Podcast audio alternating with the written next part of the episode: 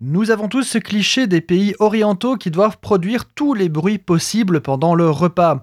Aspirer ses nouilles, rôter dans la semoule, péter sur les loukoums. Aujourd'hui, nous allons trier le vrai du faux. Est-ce que certaines cultures doivent faire du bruit en mangeant?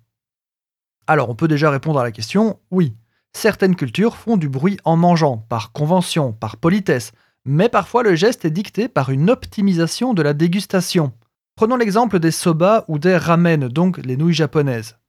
La bienséance japonaise nous dicte d'aspirer ses pâtes de manière bruyante, sorte de mouillé. Eh bien, une oreille occidentale pourrait trouver ça bruyant et dégoûtant. Et c'est pourtant exactement le même principe qu'applique un énologue goûtant du vin en le mâchant. En aspirant bruyamment vos soba, vous faites circuler de l'air dans votre bouche.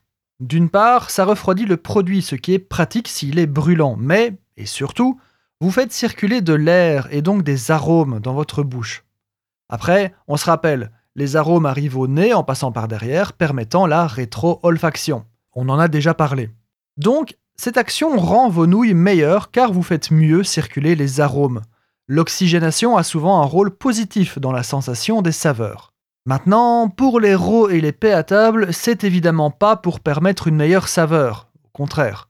Et attention aux idées reçues un petit peu trop rapides. Il est en effet, dans certaines cultures moyen-orientales et orientales, bien vu de rôter pendant ou après le repas pour marquer que l'on a fait bonne chère.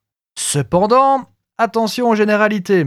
Certaines cultures chinoises le pratiquaient ou le pratiquent, même chose pour certaines cultures arabes, mais ce n'est pas le cas partout, même là-bas.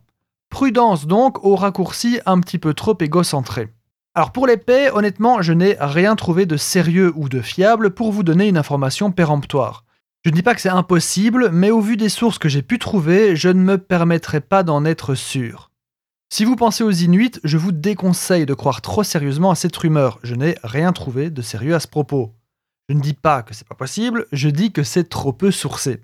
Si quelqu'un d'ailleurs a une réponse certaine à ce sujet, qu'il me contacte et je me ferai un plaisir de rétablir la vérité.